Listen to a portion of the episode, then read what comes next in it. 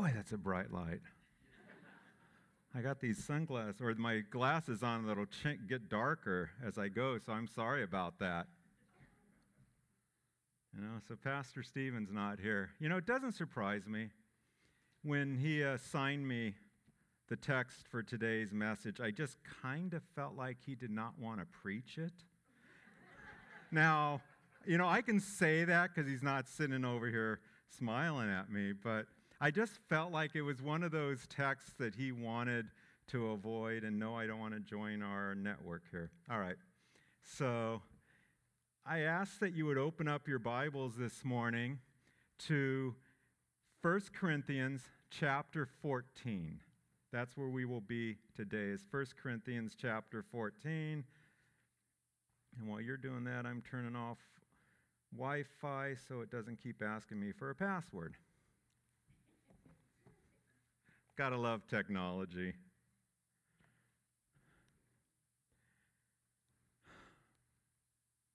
So last week, Silas was here. Remember Silas? A missionary from Mongolia. And he started off his sermon, and one of the things he started off by saying is the importance of a good introduction. And that was what he really wanted to do. And, and normally, my introductions are fairly lengthy when I go to preach. But you know what? This morning, here's my introduction. Hold on. We're in for a wild ride. You got that? Hold on. We're in for a wild ride. So, 1 Corinthians chapter 14 begins with these words Pursue love and earnestly desire the spiritual gifts, especially that you may prophesy. For one who speaks in a tongue speaks not to men, but to God. For no one understands him, but he utters mysteries in the Spirit. Well, maybe we'll just pause there for a moment. Anybody want to come up and preach these verses today? I mean, Pastor Stephen's got a sense of humor. For 11 years, I was a pastor in the Assemblies of God, a Pentecostal denomination, before joining the SBC for five years as a pastor. He's just got a wicked sense of humor. But back in chapter 12, Pastor Stephen preached that sermon. I don't know if you remember. But back in chapter 12, the beginning of that chapter, it says, Now concerning these gifts, brothers, I do not want you to be uninformed.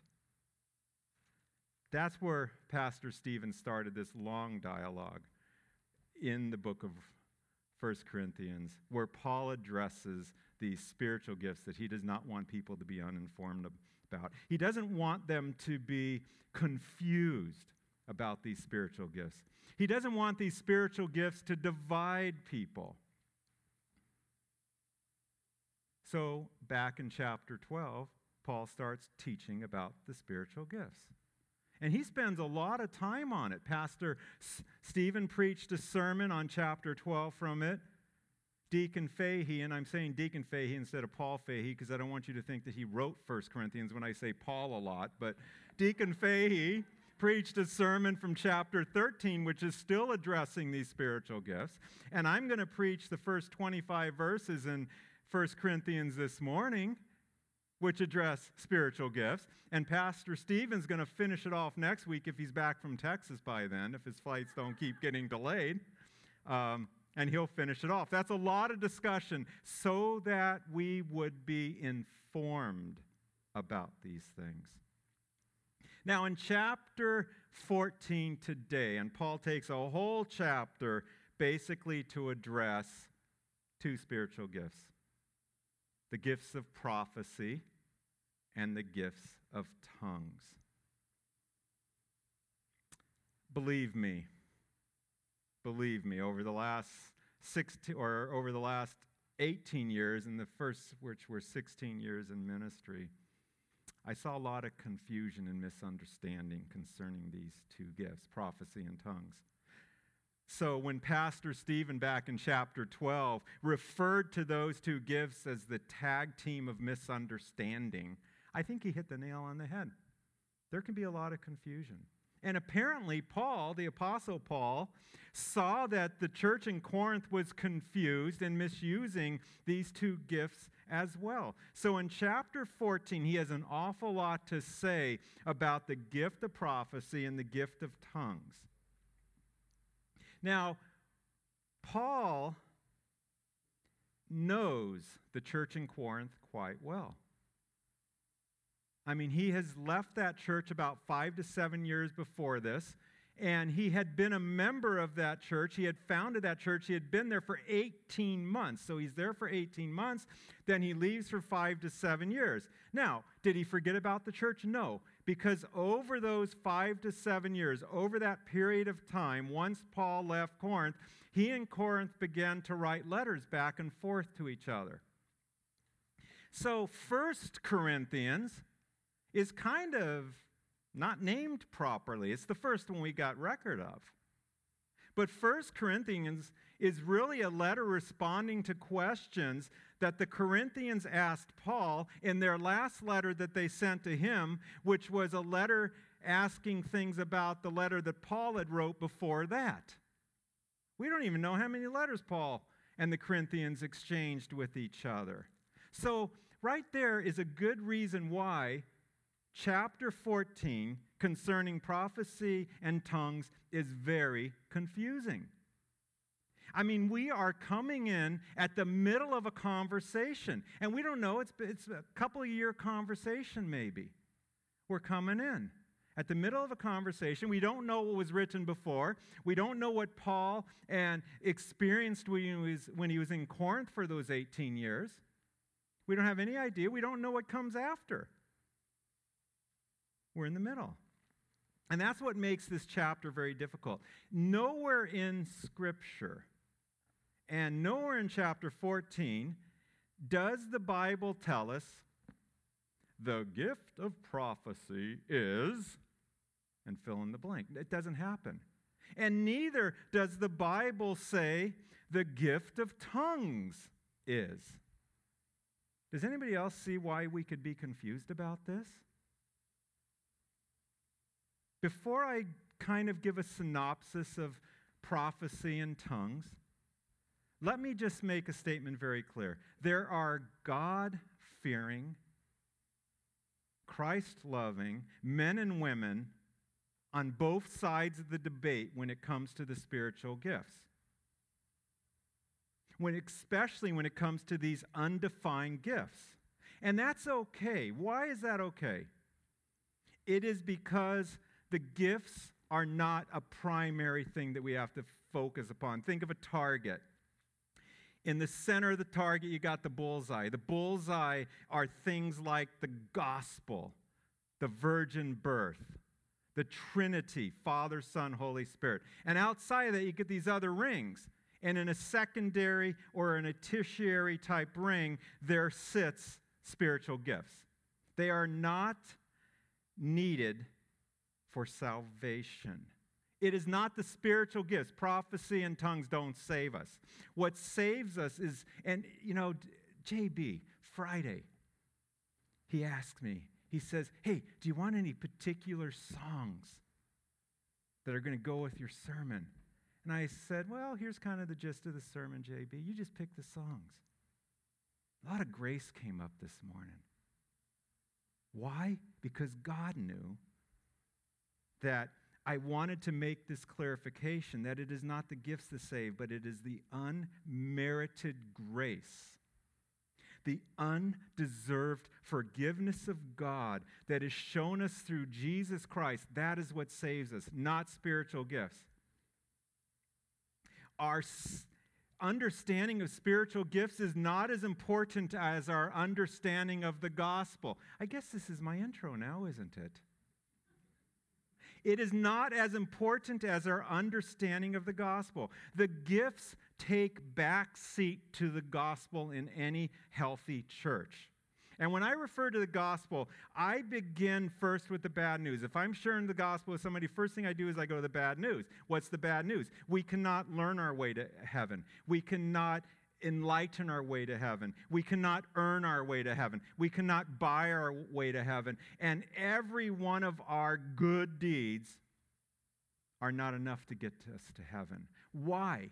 Because when we get to heaven, when we stand in judgment, upon our death, we're going to stand in judgment before the holy and the almighty God, the same God who in his word commands us, be perfect as I am perfect.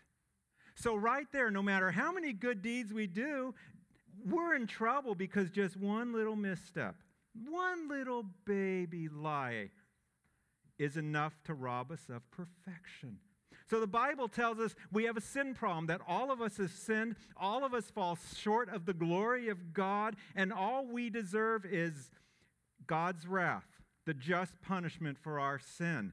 And Scripture talks about that wrath as an eternal lake of fire. I don't want to go there. Not at all. But at the same time, the Bible gives us good news. The Bible tells us that while we were sinners, while we were enemies of God, that God, by his own free will, chose to show us mercy and to give us love when he became man in Jesus Christ. He became man for two primary reasons. Number one, so all of our sins that we have committed could be put into his account, could be put on his shoulders and be crucified and punished on the cross.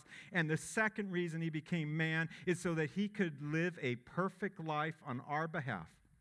So he could walk in righteousness. So the good news is when we die, those who have put our faith in Christ, when we die and we stand before that Almighty God, that holy and perfect creator and judge of the universe, God is going to look upon us, and all he's going to see is the righteousness of Christ that has been credited to our account. And all of our sin, he's going to just look at that, and he's going to see a big red stamp that says, paid in full. Sign Jesus. So that's the good news. That is what we really need to focus on in a church, more so than spiritual gifts, but yet today we have spiritual gifts. So let's just real quickly summarize, and then we'll get back to our text. There are pretty much two views on the gift of prophecy and two views on the gift of tongues. On one side of the gift of prophecy, let's begin with that. On one side of the gift of prophecy, there are those who believe that this gift is the ability to foretell the future, to know what's coming to reveal something that no one else knows. And they might cite as an example Agabus in Acts 21. Agabus is said to be a prophet, and he kind of sort of foretells the future. He tells Paul that if he goes to Jerusalem, Paul's basically going to wind up in chains. Now, Agabus is a bit cloudy on the details as to how it happens, but it happens. He winds up. But the thing is, even though Agabus brought forth this prophecy, even though those around him started pleading with Paul, don't go to Jerusalem, Paul goes to Jerusalem. Why? Because spiritual gifts should never stand in the way of the will of God. Now, on the other side of the prophecy debate, the gift of prophecy is seen as the God given ability to forth tell, F O R T H, tell the Word of God, not foretell, forthtell. To forthtell can be likened to the Holy Spirit, maybe, enabling somebody to preach Scripture with an uncanny relevance to the people around them as it is needed at that very moment.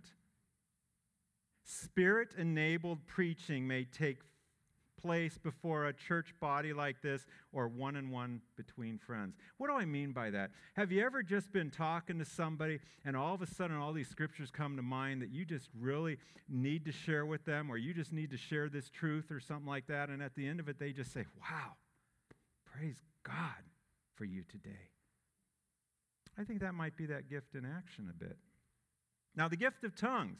There are two sides to that debate, mostly as well. On one side of the debate are those who believe that tongues is a static, non intelligible speech, just words that come out of your mouth, that has no meaning to man whatsoever, not even to the speaker, unless God also gives the gift of interpretation of tongues, where somebody can interpret these non intelligible words. Now, in verse 2 of our text, it tells us that the speaker who speaks in tongues speaks to God, meaning God alone can understand the words that are said. Now, on this side of the on this side of the debate, typically those who believe that the gift of tongues is a static speech, they also kind of hold on to that the gift of tongues can be a special prayer language that only the Holy Spirit inside of them and God can understand. So that's one side of the tongues debate. On the other side of the tongues debate are those who believe that the gift of tongues is the God given ability for the speaker to speak in a foreign language that he or she never learned, primarily to preach the gospel or the word of God to unbelievers. So there we go. There's our synopsis of the two gifts. So as we go through these verses this morning, you have an idea of what the two views are. Now, when Paul begins text the text with the words pursue love, when you see that word pursue, what you have to think about is you have to think about a hunter, somebody that's out to hunt, and their pursuit of their prey. The hunter is a focused and very determined individual that chases down that which he or she hunts for. Paul is not telling us, when he says pursue love, he's not telling us to just stumble into love, to fall into love. No, he's telling us to chase after it. That's the image of pursuit there. Pursue love and earnestly desire the spiritual gifts, especially that you may prophesy. I want to note something here.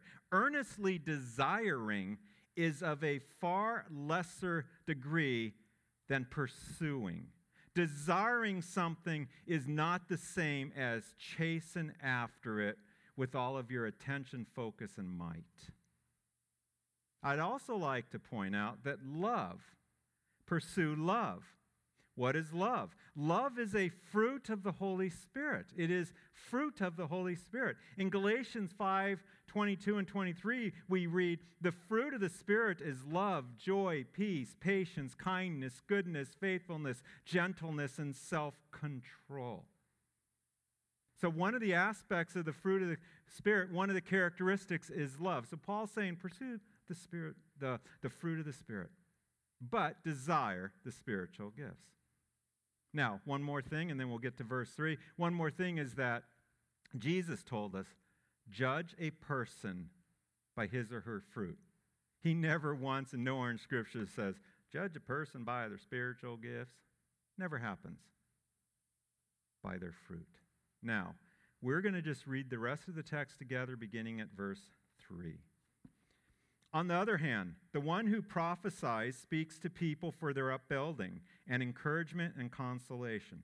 The one who speaks in a tongue builds up himself, but the one who prophesies builds up the church.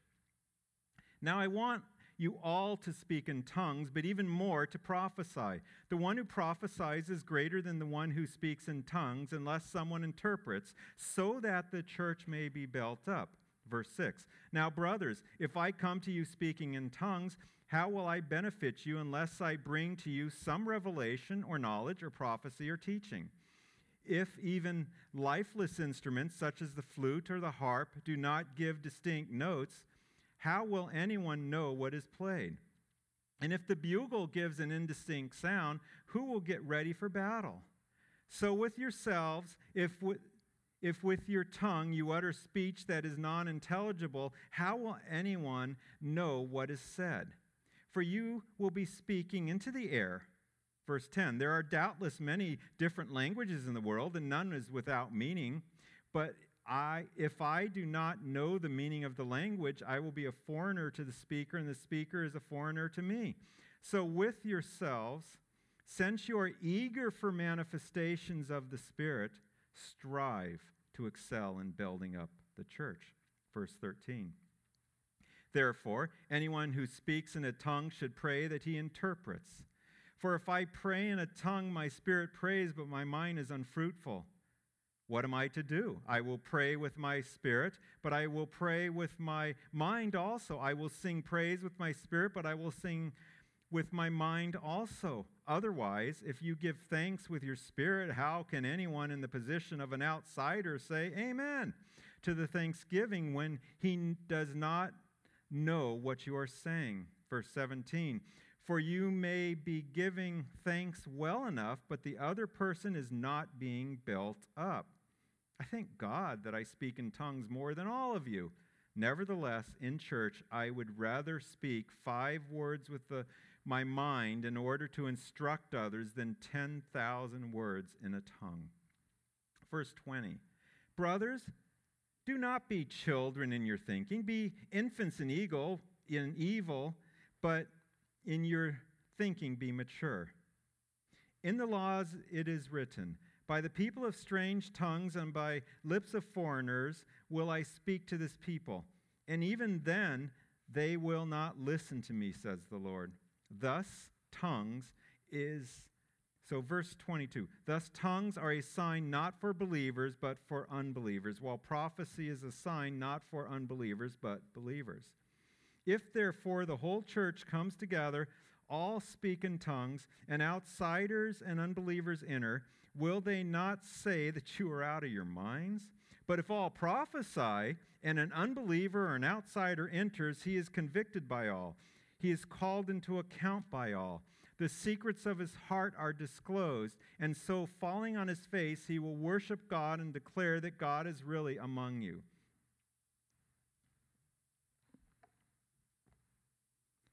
I'll just let you all take a moment to digest that. There's an awful lot there, isn't there? Anybody want to get up here? Can any, eh, eh, anybody understand fully? I hope so. Well, you know what the good news is? Here's the good news. We do not need to know exactly what the gifts of the Spirit are to fully understand what Paul is teaching us this morning. I want you to, I want you to know that. We can live on both sides of the debate concerning these two primary gifts discussed prophecy and tongues. We can live on both sides of the debate, and we don't need to know exactly what those gifts are to understand what Paul has just told us and what he has just taught us. And that is because Paul's desire is not to explain the gifts. If it was his desire to explain them, he would have said, prophecy is XYZ, tongues is one, two, three. No, he didn't that. Paul's desire is not to explain the gifts, but to tell us what the proper use of these gifts results in. What the proper use of these gifts results in if you were to come up here and look at my Bible, you would see in that passage many places the word upbuilding, built up, being built up. Those words in many places underlined in red and highlighted in yellow. And if you look through Paul's writings, you will see that theme going all the way back to chapter 12 that these gifts are to build up. So let us just look at a summary of what Paul tells us about the gift of prophecy, whatever that gift may be. This is what he tells us. Number one, prophecy builds up others, it builds up the church. So we see that in verses 3 through 5, up in verse 12. There are other places. But number one point about these gifts is that prophecy, being used properly, builds others up. It builds up the church. You know, back in chapter 12, Paul tells us that the spiritual gifts, all of them, are given for the common good of the church, for the common good. Not so one person can brag or show them off. You know, there's a lot of problems that get associated with these gifts when the gifts become the focus. And there's a lot that goes on, and people start showing off, people start bragging, people start talking about the gift, this gift, that gift, whatever, instead of the gospel, instead of Christ. So that's not why they were given. They're given for the common good of the church for all. Now, what does being built up look like? What does it mean that the, that the church has been built up? I'm going to go to Ephesians because I just love Ephesians, but in Ephesians chapter 2, verse 21, we are told this that when Christ builds up his church, the result of that building up, when Christ builds up his church, the result of being built up is a holy temple. So, in other words, building up leads to holiness in people, which means the church is holy, because we are the church. So being built up leads to our holiness, our, our God likeness. Now, in Ephesians chapter 4, verse 12, we learn that being equipped for ministry. So, when a church is equipped for ministry, ministry, it is evidence that that church has been built up. So, being equipped for ministry. In Ephesians 4:16, uh, we, we learn that a built-up church is one that grows as all of its members serve together in love. So that's just a picture of what being built up is. So prophecy is intended to build up God's people, the church. So, number one, prophecy builds up. The second thing that prophecy does, in verse 3, it tells us prophecy encourages. Maybe some of your translation says exhorts. Number three, prophecy consoles, it comforts verse 3 as well. The words encouragement, exhortation, comfort, and consolation all go hand in hand. And one, one verse that kind of brings that together is back in Romans chapter 15, verses 2 through 4. It says, Let each of us please his neighbor for his neighbor's good to build him up. For Christ did not please himself. But as it is written, the reproaches of those who reproached you fell on me. For whether for whatever was written in the former days, talking about the Old Testament, was written for our instruction, that through endurance and through the encouragement of the Scriptures we might have hope.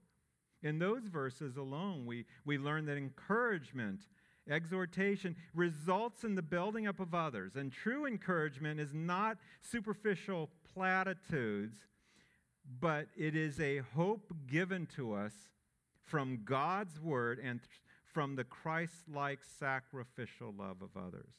Now, hopefully, we're beginning to see that the result of the true gift of prophecy is good. Hopefully, we're beginning to see that prophecy is not about the future as much as it is about what should be taking place now in our lives, in our church.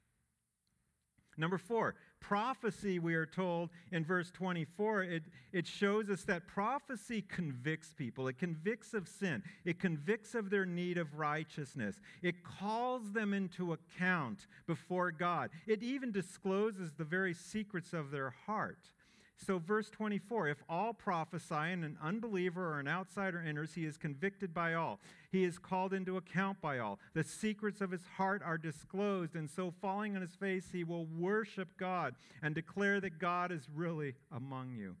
So, what might that look like? Well, one of the things I can just think of is in my years of preaching, there were two, two of our members, a man and a woman, and from time to time, they would bring their spouses to church. Their spouses never came to church. The man had an unsaved wife, totally unsaved, and she would come into church and she would just sit back there and just kind of give this thing and shaking her head while I was up there preaching. Uh, no one's doing that today. Thank you. Praise God. Um, but you know, she would do that, and she was just like that. And then the other woman would bring her husband. Now, he was a believer, but he just wasn't a churchgoer. And it was interesting from time to time after I preached and these two spouses came, they would go home, and what would happen is their spouse would just get on their case because they've been talking too much to their pastor about them. And the truth of the matter is, neither of these two had talked to me about what their wives were doing or anything like that. But the Spirit of God used the preaching of the Word of God to open up and to reveal the secrets of their hearts and we didn't have to call out names. God knew. That, that might be a good, you know, a good way to look at this, at least from the, the view I'm coming out here. True prophecy can cut right to the chase. It can just pierce you inside because it's the Word of God doing that piercing. Number five, prophecy, we just read, leads to worship to the knowing that God dwells with his people, to the understanding that God dwells to his, with his people. A good example of this, I mean, the best example, we all know it, it's found in Acts chapter 2. On the day of Pentecost, filled with the Holy Spirit, Peter preaches what I actually find to be a rather dry, non exciting sermon myself, but he just kind of rambles on here. Yet, at the end of his sermon that day, we read, now, when they heard, when they heard Peter's sermon, they were cut to the heart. and said to Peter and the rest of the apostles, Brothers, what shall we do? Well, when the Holy Spirit filled Peter that day and he started preaching God's word and preaching to the people, really what happened is the people at the end of it said, well, What do we do to be saved from God's wrath that's coming? And they were told by Peter and the apostles, repent and be baptized. And then we read that there was this explosion of new believers, baptisms, and church membership, all file, followed by this period of discipleship and fruitful ministry that all led to the worship of God. So these gifts, when they're being used, they will lead to the worship of God. Now, let's take the same approach with the gift of tongues, much shorter list. Uh, whatever tongues and interpretation are, Paul tells us a few truths about that. Number one, tongues should never be spoken in a public setting unless a known interpreter is present so that the church can be built up. So if you have the gift of tongues, Paul's basically saying, be quiet unless you know that there's a known interpreter there. In fact, next week, I think Peter's going to address that verse in particular. Paul's not trying to shoot down tongues because if you remember in verse 18, he says, I thank God I speak in tongues more than all of you. Paul just wants Corinth to know that the gift of tongues is to be used at the proper time in the proper place. And verse 22 may actually give us some insight into what that is the proper time, the proper place. Verse 22 tells us tongues are a sign not for believers, but for unbelievers, while prophecy is a sign for unbelievers, is not for unbelievers, but for believers. So tongues is for the unbeliever, prophecy is a sign to the believer. On the day of Pentecost, in Acts chapter 2. The gift of tongues and interpretation is given. We're told that the Holy Spirit fills Jesus' disciples, and they begin to address the crowd in tongues and in other tongues. And afterwards, the crowd says the following Are not all these who are speaking Galileans? And how is it that we hear each of us, that, that we hear each of us in his own native language? Parthians and Medes and Elamites and residents of Mesopotamia, Judea and Cappadocia, Pontus and Asia, Phrygia, uh, Pamphylia, Egypt, and the parts of Libya belonging to Cyrene, the visitors from Rome, both Jews and proselytes, Cretians and Arabians. We hear them telling in our own tongues the mighty works of God. I, I just counted at least 16 native languages in that crowd that were present that day. Tongues was truly a sign for the unbelievers in that crowd when they heard the works of God, the mighty glories of God proclaimed in their own native language from people that did not speak those languages. I mean, that might be the reason why Paul says, I speak in tongues more than any of you, because in his three missions trips, he went through countries that were almost, I think one of the commentators said, almost a hundred languages were present, native tongues. Yes, they spoke Greek and Latin often as well, but wouldn't have been awesome if Paul could go to this little village with this one dialect and proclaim the gospel in their native tongue to show the glories of who God was and his power. So maybe that's why Paul spoke. Don't know because we don't have a definition of what tongues is. All right. Number one, tongues are not to be spoken in pu- public, and that includes a church service unless a known interpreter is there. Number two, without an interpreter, tongues sound foolish and are unfruitful um, to the mind and do not build up the church. Without an interpreter, tongues are said to build up the speaker alone. How tongues build up the speaker, I have not a clue, but the Bible tells us that that happens, so I believe it. In verse 13, Paul exhorts that the one who speaks in tongues needs to pray also to be able to interpret that the church might be benefited. But number three, to goes along with that point, when interpreted, tongues may bring forth, in verse 14, we're told prayer, in verse 15, praise, or prophecy, or revelation, or a teaching. Um, all of that can build up a church. All of that can build up God's people. So there we go. We have five points on prophecy, three points on tongues. I'm just going to leave that to that. Next week, Pastor Stephen can, you know, add more to it because he'll be here, you know, and he'll be preaching the end of this, and it's going to address again some of the same different, the same gifts and stuff. All right. So as I was going through this, you might have heard that I kind of lean one side to the other. I mean, the fact of my my leaning to one side of the debate is kind of evidence that I am a member of the Southern Baptist Convention preaching in this pulpit this morning after 11 years of preaching in a different denomination's pulpit. But you know what? If I'm on this side of the debate and you're on this side of the debate, it's okay. It's okay.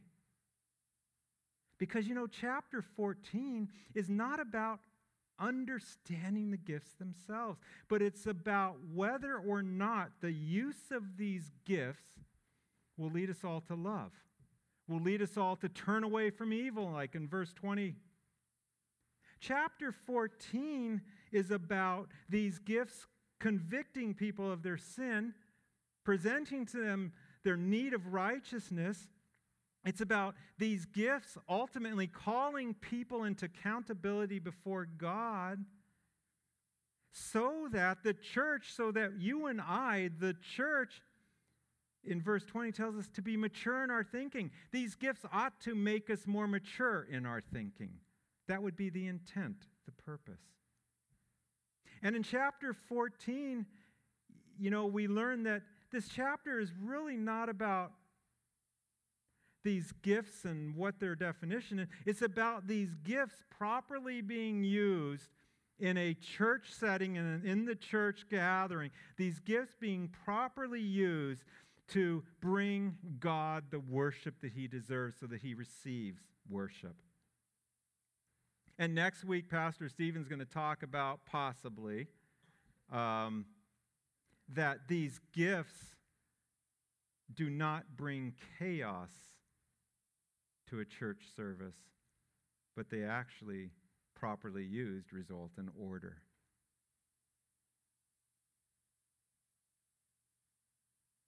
And all throughout chapter 14, we've seen that chapter 14 is about these gifts building up, building up the body instead of causing division, confusion, disunity. You know, Billy Graham wrote a book in 1978 called The Holy Spirit. And in that book, he makes a point and he says something right along these lines. He says, You know, I have learned one thing. I know one thing. Neither the gifts nor the Holy Spirit were given to bring division. So there is a purpose, and that's what chapter 14 is about. It's about bringing that good purpose of building up the church equipping the church, filling the church with love. That's why these gifts are given. Now, as I start wrapping up this message, I want to go back to one word that I just did not speak a lot about. I want to give a little more insight into what Paul hopes is accomplished through the gifts. When we go back all the way to verse 1, I talked a bit about what pursue means chasing down, you know, being diligent, going after love. But what I really didn't do is talk about that word love there and what that word love is. So, Paul wrote in Greek, and there were four possible words he could have chosen for love. So, one of the things that's important as we go through passages like this is to maybe consider pursue love. Well, what is he talking about? Well, Paul is not talking about the Greek word storge, that, that, that love that we feel towards family members, the affection. Paul's not saying, you know, pursue that affectionate love that you have for your family members. And he's not using another Greek word, the one that we get Philadelphia from. He's not using that Greek word. I mean, Philadelphia is said to be the city of brotherly love.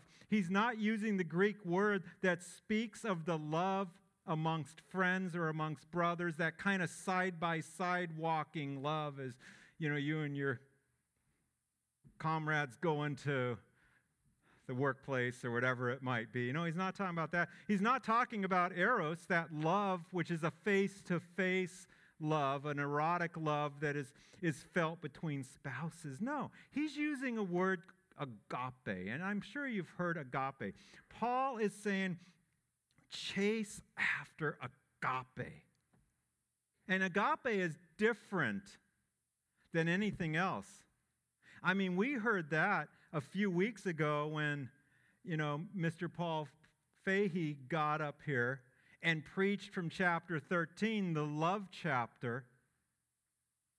When he got up here and preached from that, we saw that this agape kind of love is totally different than the, than the world's love. I mean, just think about this. I mean, the agape love, I mean, what was it? It uh, love. It's it's a love that is patient and kind, a love that does not envy or boast. It is not arrogant or rude. It does not insist on its own way.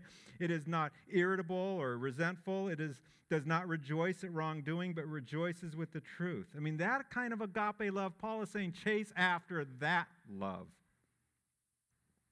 Now, I thought, now how do we define agape love? I mean, 1 Corinthians chapter 13, there's kind of a, a definition of what it is, but how do we even know what agape love is? So I just want to kind of define it as I as I start to wrap this up with uh, a few places where the word agape is used in scripture and these might be verses that we're familiar with. The first one is 1 john 3.16 1 john 3.16 says this by this we know agape. I mean in your translation it's going to say love but by this we know agape that Jesus laid down his life for us. And we ought to lay down our lives for our brothers. So, what's a good definition of agape? Good definition of agape there is what Jesus did laying down his life for another. Pursue agape. Pursue laying down your life for another. Another place where agape is used, 1 John 4 8. Anyone who does not agape does not know God, because God is agape. So there's another kind of definition of what we're pursuing after. We're pursuing after God. We're pursuing after God, His love. And we are to know that kind of love in our own life. To know it is not just to comprehend it, but to know it is for it to be a part of us in our actions. And John 15, 13, Jesus said, Greater agape has no one than this, that someone lay down his life for his friends. Again, self sacrificial love, agape. Pursue that self sacrificial love that Jesus, that we know is there because Jesus laid down his life for us, that we know is there because God is that love. And perhaps maybe one more, just our favorite, maybe, John 3:16. For God so agaped, so loved the world that he gave, again, self sacrifice, that he gave his only Son, that whoever believes in him should not perish but have eternal life. You know, back in chapter 12, Paul informed us about spiritual gifts and how the gifts are intended to help the church function, to be the kind of church where there's unity, to be the kind of church where every member is held in esteem and honor, to be the kind of church where everybody sees that they are useful, where all when, when one suffers, all suffer when, suffer. When one rejoices, all rejoice. That perfect picture of a church, I would have just stopped there and said, Yeah, Nashua Baptist, let's just be that kind of church back in chapter 12 that Paul's describing that all these gifts fit into.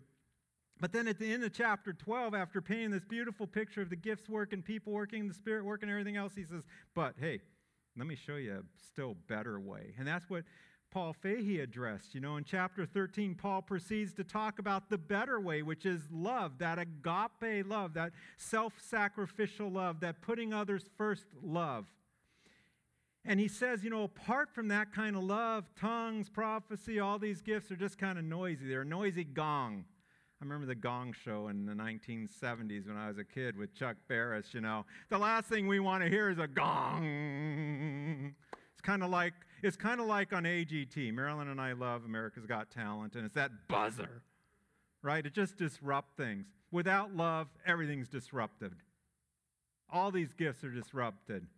Prophecy, tongues, just noise. Background noise without love. And then today in chapter 14, Paul continues that line of, of reasoning by telling us to focus our attention, to apply our energy, to chase down agape love, explaining that the gifts are given not for ourselves, for the benefit of those around us, for the church as a whole, for the common good to be built up. Talk about a beautifully upside down picture. I tell you what, this world, eh, I don't know if you've noticed, the world outside these doors is very selfish. Look out for number one. Can't trust nobody. Got to do it yourself. It's very self seeking. It's very self exalting. This world outside these doors is very absorbed in itself. It's all about me, me, me, me, me, me, me, me. You know, just listen Contrast the worship songs that come from here to the worship songs in your popular Christian radio station. On the popular Christian radio stations, it's all about them. It's all about what Jesus did for just them, that little person.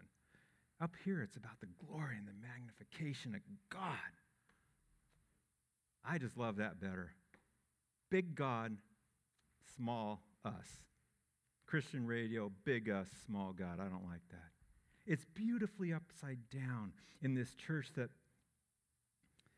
you know, Paul, in his perfect world where the gifts and everything is working, it's different than the world. It's upside down because we put others first. We magnify God, we elevate Him, we elevate Christ. But because we are so self focused at times, God gives us these gifts that allow us to do all of that, these spiritual gifts.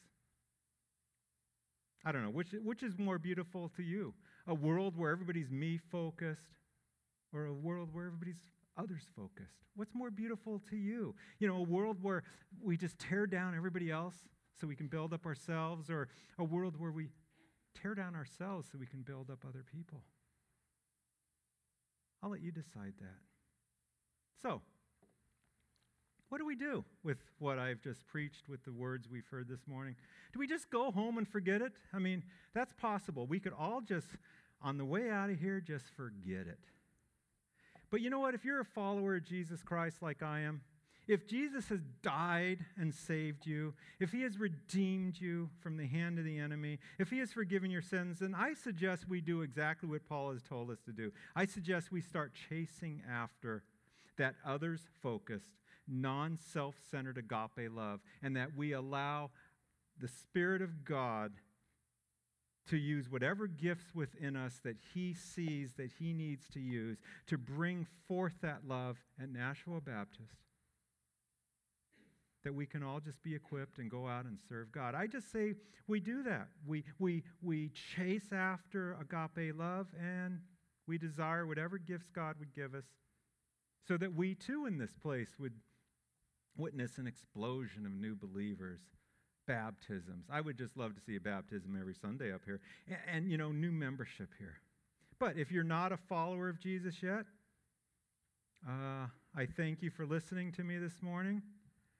And i ask that you remember if nothing else about my sermon if you remember just this one thing. If you're watching online if you're watching in here one thing i want you to just remember the gospel is of the highest importance. The fact that Christ died He was buried in a tomb. God rose him as an evidence of all of the truth that he had spoken, that he was God, and that we have life. I mean, I ask that you remember the gospel that Jesus died for sinners while they were sinning and is willing to forgive. That's what I ask you to do. Put your faith in Christ this morning. Put your faith in Jesus. And if on the if you don't have a Bible, if you don't have one of these, everything I believe comes from here. I mean, it's, it really is everything I believe because you know what? If my mind thinks one thing and the Bible says another thing, then I got to get my mind aligned to this Bible. Because this Bible is everything that God wanted me to know about Him. He put it down in writing, He's preserved it miraculously. It's, it's everything, really, that God wants me to know about me, too. And I don't always like what I read about me in here, but it's true. So if you don't have a Bible, and if you're a believer or an unbeliever and you don't have a Bible, then look on one of those chairs in front of you. Look at the rack underneath. There are some beautiful Bibles there that were purchased just for you. So please take them home. And if you're watching online and you don't have a Bible, you know, call this church, and I guarantee you, Nashua Baptist will send you a Bible so that you also have the Word of God.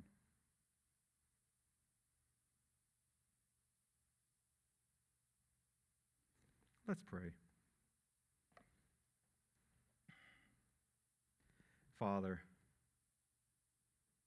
there are so many truths, so many things we could have gone through, so many things we, I could have expounded upon in that chapter, but I trust that your words were spoken this morning and not mine. I trust, Father, that your words speak to us.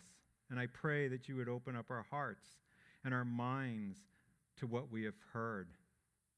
Father, I thank you for this wonderful family that is here in this room and for those that are part of this family that are not here that we missed this morning. I thank you for your grace. I thank you for your kindness. We all do. We just we don't deserve any of it. We don't deserve the blessings that you have given us, but yet you have blessed us, and we thank you for that. Father, be with those who maybe have heard for the first time that Jesus came to this earth to die and to die for them. Lord, be with them. Open their hearts to receive in faith that wonderful gift. And Father, we pray that you would help us, whatever we do, uh, we would do so to the glory of your name and to the building up of our brothers and sisters. In the name of Christ we pray. Amen.